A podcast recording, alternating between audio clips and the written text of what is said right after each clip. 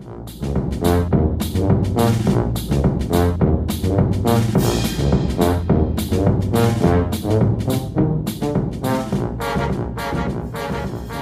everyone, and welcome to episode 59 of UConn 360. That's the only podcast in the history of human civilization to cover the University of Connecticut from every conceivable angle. It's a very special episode, a bittersweet episode, because it's our final episode with Maxine Philivong, our, our colleague and esteemed friend. Maxine, how are you doing? I'm feeling really sad today. Oh, This is. I had a lot of fun on this podcast. I think I learned a lot from it too. It definitely taught me like what I wanted to do further in life. And it's bittersweet to be graduating too during this time. I have my graduation robes. I know the podcast people can see it, but I have my graduation robes hanging. up in the Oh back. yeah, I didn't hanging up. notice. I got it two days before. I got in the mail two days before UConn get canceled graduation. Well, there should be a there should be a ceremony in the fall. We hope. I I hope so. Um, but now it's gonna be hanging for the next week as I go through finals. Um, and it also costs sixty dollars. So I'm gonna be wearing it for this whole week. to really Wear it. Wear it while you eat your cereal in the morning, and Yeah, that's it's good. fine. Good inspo. It's like a, a Yeah. real life uh, inspiration board there. yeah. I it's kind of sentimental to me right now. Yeah, I've I've been feeling bittersweet about this. I don't want to go, especially right now during this climate, but. I'm, I'm hopeful for what's going to happen next. What were some of your favorite kind of moments and memories of UConn? Man, To put I you right I on the spot. I don't think I can share those on the podcast. kind of like Julie's stories. Yeah. you had No, a good time. Safe to I had say. a, I had a fun time. Nice. Very nice. Yeah. We're, we're very we're very um, grateful that we had you, and we're very sad that you're leaving. But hopefully, you won't go too far, and you can you know send us uh, critiques in future years. Yeah, listeners should know that uh, um, after this episode, uh, things are going to go way downhill for us. Without Maxine, it's going to get a lot worse. oh, Who's gonna be editing the podcast now? Who's who's taking on the role? It's a great guess lesson. it'll be us again. We'll, well, fi- it's we'll been figure great it out. having you as a, as a colleague. Glad to hear that the podcast was helpful to you, and we know you're going to do great things. We look forward to watching from the sidelines and uh, joining Maxine uh, and I, uh, uh, my colleagues Julie Bartucca Hello. and Ken Best. Um, behind the microphone. The gang is all here for episode 59, and uh, it's an exciting episode. I would say it's a maybe a topical episode of historic interest. Not really sure how to go into that. Before we go into that, why don't we talk about some interesting things that have been happening at UConn that are not related to the plague? Yeah, you will notice already this uh, this episode has been way less quarantine focused. We're settling into our new normal, as it were. I just wanted to note that you know there are a ton of great stories still coming in on UConn today about all the things people in UConn Nation are doing to support uh, all the COVID response efforts. But there's also a lot of kind of regular UConn stuff going on too. One headline that caught my eye today was that our German Studies program was ranked the number four program in the country by the Chronicle of Higher Ed that uh, confers a bachelor's degree in the German language, literature, and linguistics. We have a really cool uh, partnership with Connecticut's German partner state, which I didn't know was a thing, but apparently we have a German partner state. It's called, I'm not, I don't speak German, but Baden Württemberg, maybe? Baden Uh, Baden-Württemberg. That sounds better. They have generally supported UConn students in the Eurotech program, where they get a dual degree in engineering and German studies, and then the Eurobiz program, where they get a dual degree in business and German studies, which is really neat. So, congratulations to our German studies program. It is very cool. You can read about that on UConn Today, along with other great stories, many of which are about the plague, but kind of a happy way. There was a neat story about a, uh, a UConn Stamford student who is uh, has his own uh, fashion business, and he's been making uh, masks. He's made a couple hundred masks for people in the uh, Stamford area, like at a, a local nursing home and a hospital, and so neat things like that. Yeah, Not, not all doom and gloom. That'll No. come in the fall. really good work everybody's doing, pulling together. And now, Ken, You've got a story for us. It is a, Not about the plague. no, not no, about the pandemic. no, but it it does have some historic relevance today. Actually, as we are recording, it was 50 years ago today that the Kent State shootings took place, connected to the protests against the war in Vietnam, which was a divisive event in the history of the United States. Uh, that took place during, and here I start to date myself, my freshman year in college. That spring, we went pass fail grades, as many schools like UConn did all over the country that spring. And- And it's a it's come up as a reference point, not to bring it back to the pandemic, but because of the number of deaths in the United States has surpassed the casualties in war in Vietnam uh, with the number of soldiers killed. So a lot of folks are having it brought back right now. We do have a professor, Nu-Anh Tran, who is a historian. She is of Vietnam American heritage, and she's been studying this whole situation from the origin origins of the war uh, back in the 1940s and 1950s. Uh, most people look at that history as uh, the United States trying to prevent the influence of communist rule on the Southeast Asian Peninsula. It was much more than that. And uh, Professor Tran has been looking into this whole uh, history using documents from the Vietnamese government, which were made available after the war was over, after a certain amount of time passed. And so she has been looking into this. She has been writing a book, and we had a very interesting discussion a couple of weeks ago. I asked her how she became interested in studying about the politics of South Vietnam. I grew up Vietnamese American in the United States. My parents grew up in South Vietnam, and they talked a lot about South Vietnam when I was a kid. And one of the things that really struck me was that the way they talked about it was really different from the way I heard Americans talking about it, both my teachers in the classroom and in, in the popular media. So I was very interested in how to understand this from a Vietnamese perspective. Vietnamese people tend to think of themselves as the main characters in their story, just like everyone else in the world. And I wanted to understand this experience and how it would look if we looked at Vietnamese people as the main character. But what I really wanted to understand was what people meant by the word democracy. So if you go back to the scholarship, the contemporary scholarship, or a lot of it is more journalism um, from the 50s and 60s, this is one of the buzzwords that people were using. Americans and Westerners in general were debating how democratic was this regime? Was it not very democratic? If it's not democratic, what does that say about what are the implications for American foreign policy? And I wanted to understand how Vietnamese people understood democracy and what they meant by it. It's also informed by my own experience growing up with Vietnamese Americans who often seem to use the word democracy in very different ways. And so I was interested in how these different political leaders and political factions in South Vietnam understood democracy, how they debated with each other about what democracy meant, and to understand how this was a word and a concept that had real meaning for, for them. And it wasn't something just imposed from the outside. One of the things that's uh, interesting and uh, new is the access that you have to the actual documents from th- that time period and your thesis of what you describe as uh, anti communist nationalism. Uh, could you explain that and what, what you've discovered? If you read the dominant scholarship about Vietnam, it mainly argues that the anti colonial nationalist movement against French colonialism led to communism, which led to the what became the North Vietnamese state, the Democratic Republic of Vietnam, and eventually the post war Socialist Republic of Vietnam. But if you read the memoirs by Vietnamese from the RVN who are anti communist, they're going to give a very different narrative.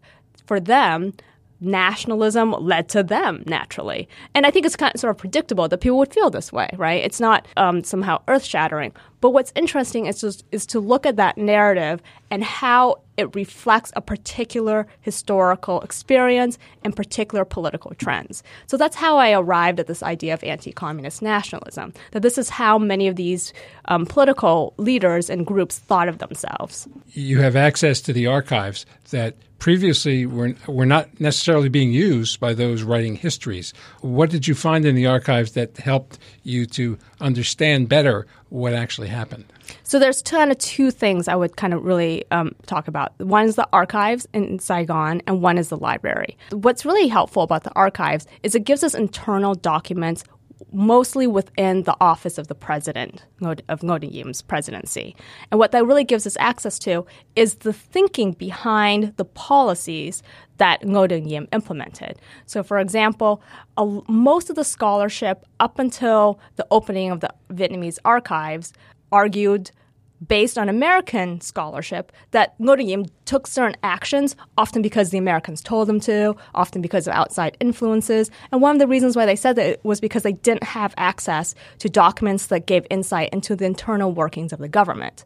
But when you find documents for the internal workings of the government, what you realize is that Ngo had a certain agenda, his advisors had certain agendas, and their policies that they came up with often reflected that as much as any conversations they had with the Americans. And just for those who may be listening who don't know the process of research and using primary documentation rather than secondary documentation, much as in the presidential libraries here in the United States and, and the Library of Congress, where there are the original documents drafted and written by politicians and aides, you're getting the thought process in writing so that you can then uh, better understand what was going on rather than just read a newspaper report about it. One of the things I find very, very useful and these are hard to find, but when you can find them, they're very great, are policy papers or position papers. Papers that kind of lay out here's the policy we should adopt and here's why. And those are really helpful because they give us insight into the policies that we know about because often these policies are implemented publicly, but the reasoning behind them is something that takes place behind closed doors. And not and the Americans don't necessarily have access to that entire thought process because in the American archives we'll have oh, the ambassador spoke to one member of the cabinet today, and this is that what that person said. Okay, the ambassador talked to someone else two weeks later. So we get snapshots, but we don't get this coherent picture. So that's one thing that's really useful about the archives. The main research library in Saigon was the former National Library of South Vietnam. It houses probably the world's largest collection of South Vietnamese periodicals and newspapers. And what's really great about that, even though those are public, they're not an inside picture, but what's great about that is that, especially for the early period of Ngo Dinh Diem's rule, there are different political groups which have their own newspapers. So you can see a political debate taking place in public, which is something that you really don't have access to from just American archives. Probably misunderstood by most people, thinking that there was just one line of thinking in the creation of policy rather than good debate among factions within a party or a government trying to do what happens in the Senate and the Congress here, uh, both sides on opposite ends, and trying to come together in the middle.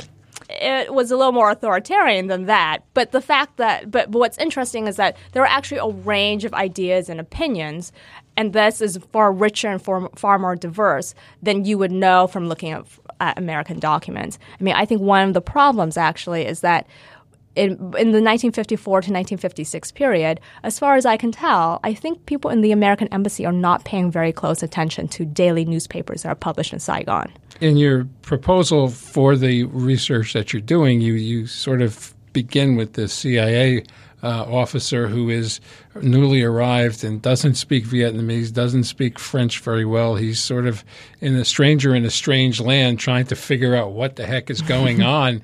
And he's there representing the United States government, trying to get information to be sent back so that the government can understand what's actually happening. And this is, as I recall, on the the cusp of the, the end of the French mm-hmm. involvement mm-hmm. and the beginning of the American involvement, which was actually during the Eisenhower administration. Mm-hmm. mm-hmm. Now, you mentioned that you were looking at policy papers and that you see the, the discussion and the arguments back and forth. What may have surprised you about what you saw, knowing what you knew before you were able to get into the to the archives? I think one of the things that really surprised me was the thinking behind what became the plebiscite of in October 1955 against Chief of State Bao Dai, who was a former emperor. Now, from the American documents and just from the scholarship, we know that Ngo Dinh Diem made a decision to carry out this plebiscite that was rigged in order to overthrow the chief of state who had appointed him and to make himself the next leader. But what has never been clear to me is the thinking that went on behind that. Until now, even scholars who use Vietnamese language sources often use public sources. So we know a lot about the message that the regime was trying to send with its get out the vote efforts or with its propaganda, but we don't really know why they chose plebiscite versus versus any other way of trying to overthrow one person and installing another person. And what was really interesting to me was that the position paper argued that we need to st- start a constitutional process, and we need to start it with a plebiscite on the head of state or the head of government, rather than a constituent election for an assembly to write a constitution. So there was so if you think about it, what's really interesting, there are legal arguments. You know, people are make are thinking about what this means in a larger picture, and not thinking, well, we just want to overthrow this guy and install another person. The complexity of this thinking was something that I, I didn't necessarily anticipate. Scholars tend to focus on one time period or one mm-hmm. figure in, in a historic context that provides uh, great insight into that particular area. But as you say, you, are covering a, a, time period that leads up to a critical point, 1963, after the assassination of John Kennedy and the escalation of the war since then. Where were you continue to, to study? Will you just dig, dig deeper into this time period, or will you try to extend it to get further context for what happened before? Uh, I anticipate my next project will also be roughly about this time period, but it will examine it from a different perspective or a different aspect of it. So the this book is about the relationship between different anti communist nationalists and their debate over what the South Vietnamese government should look like. My next project will be about the relationship between anti communists and communists. I'm, I'm in- particularly interested in the government's repression of communists in South Vietnam and anti communism more generally in literature and art and, and politics.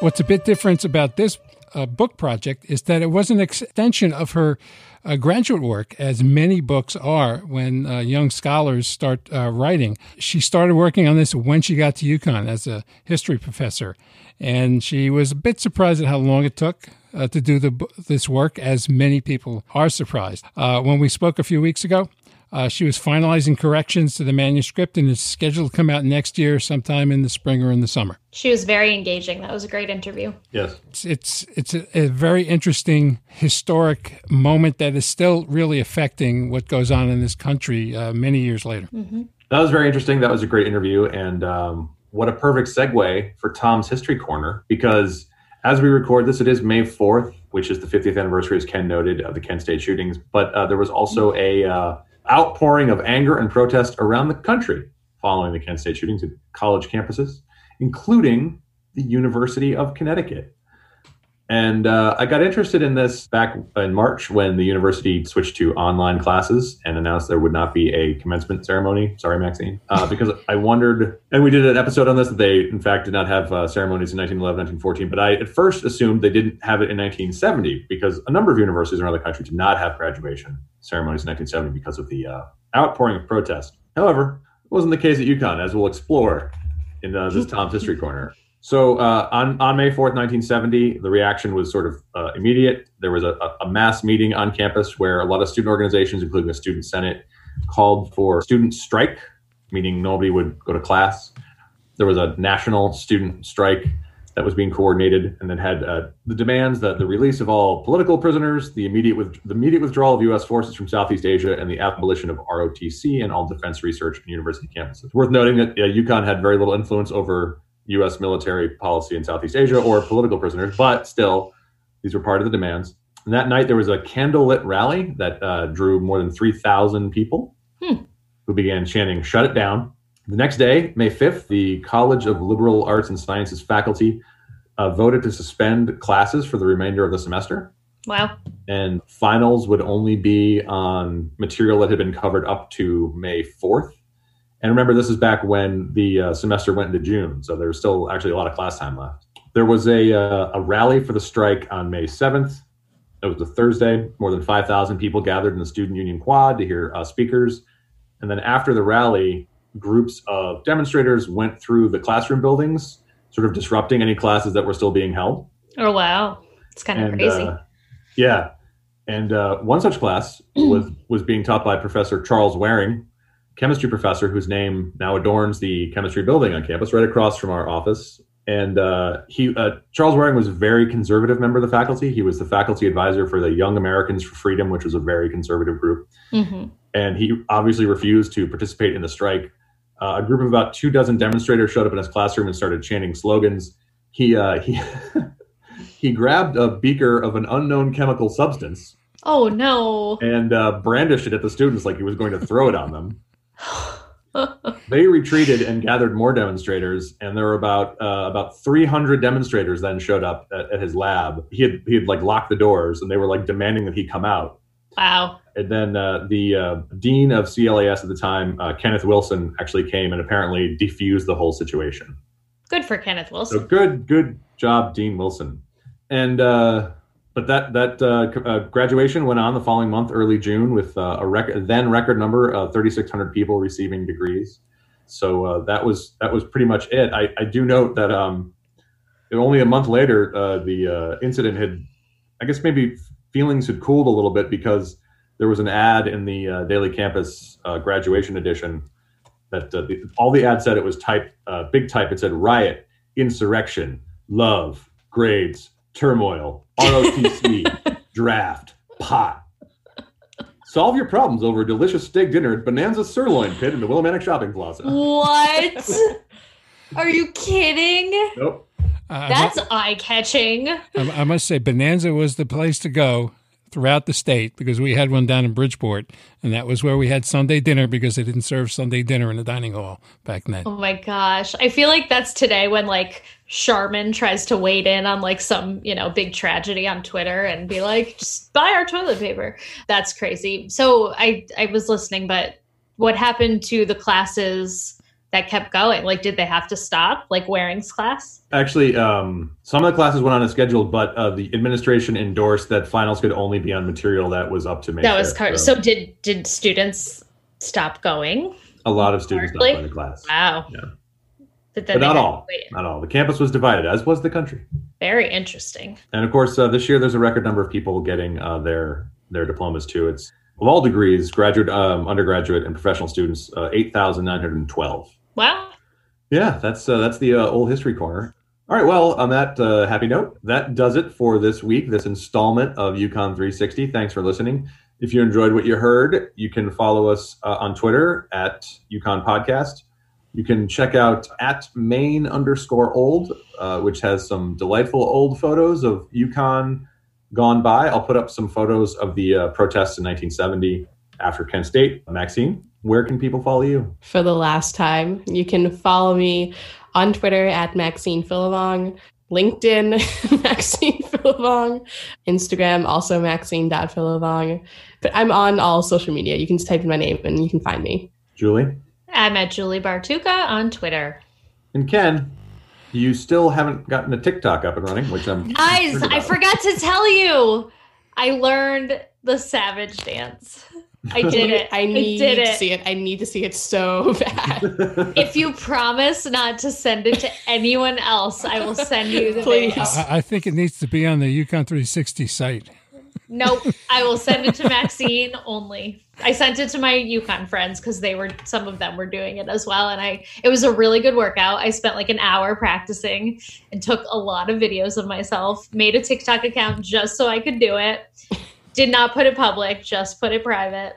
Yeah, I did the savage dance, you guys. Well, you can find awesome. me, you, you can still find me at today.uconn.edu because Mr. Breen has uh, been posting my writings faithfully as they manage to get in. One of which will be about the return of uh, the the regular irregular programming at WHUS, UConn's sound alternative at 91.7 FM, streaming online at WHUS.org. Saturdays 3 to 6. Actually, my old time slot from Bridgeport in the old days of WPKN. Same time, same, not same station, however. I pre recorded here from the wall of sound studio that only the folks on this uh, Zoom can see right now. And uh, that's been going pretty well. Although I did forget to take out a glitch last week, which I li- heard when I was listening to the to the show on Saturday. It just, you know, it happens. It's live radio, even though it's edited. Yeah. And I think everyone's uh, I think everyone's grading on a curve for stuff done during the pandemic anyway. Well, I know. Think about even like the the real TV shows are doing this. One of the I watched Desus and Mero on Showtime and sometimes they like cut out and it's like, well, they're using Zoom to do interviews. Yeah. So, I listen to NPR every day and like at least once per program someone just cuts out. yeah, Well, it, you- it's it's happening right now. Yeah, you cut out on us a little while I ago. did. I did. we lost you entirely. All Uh, right. Congrats to all the graduates and Maxine especially. We will miss you so much. I will Yes. miss you guys She too. she has set a standard for future uh, podcast interns. Seriously. We'll Agreed. constantly remind whoever they are of that too. You're, not not, good enough. Maxine. Maxine would have done. Ken,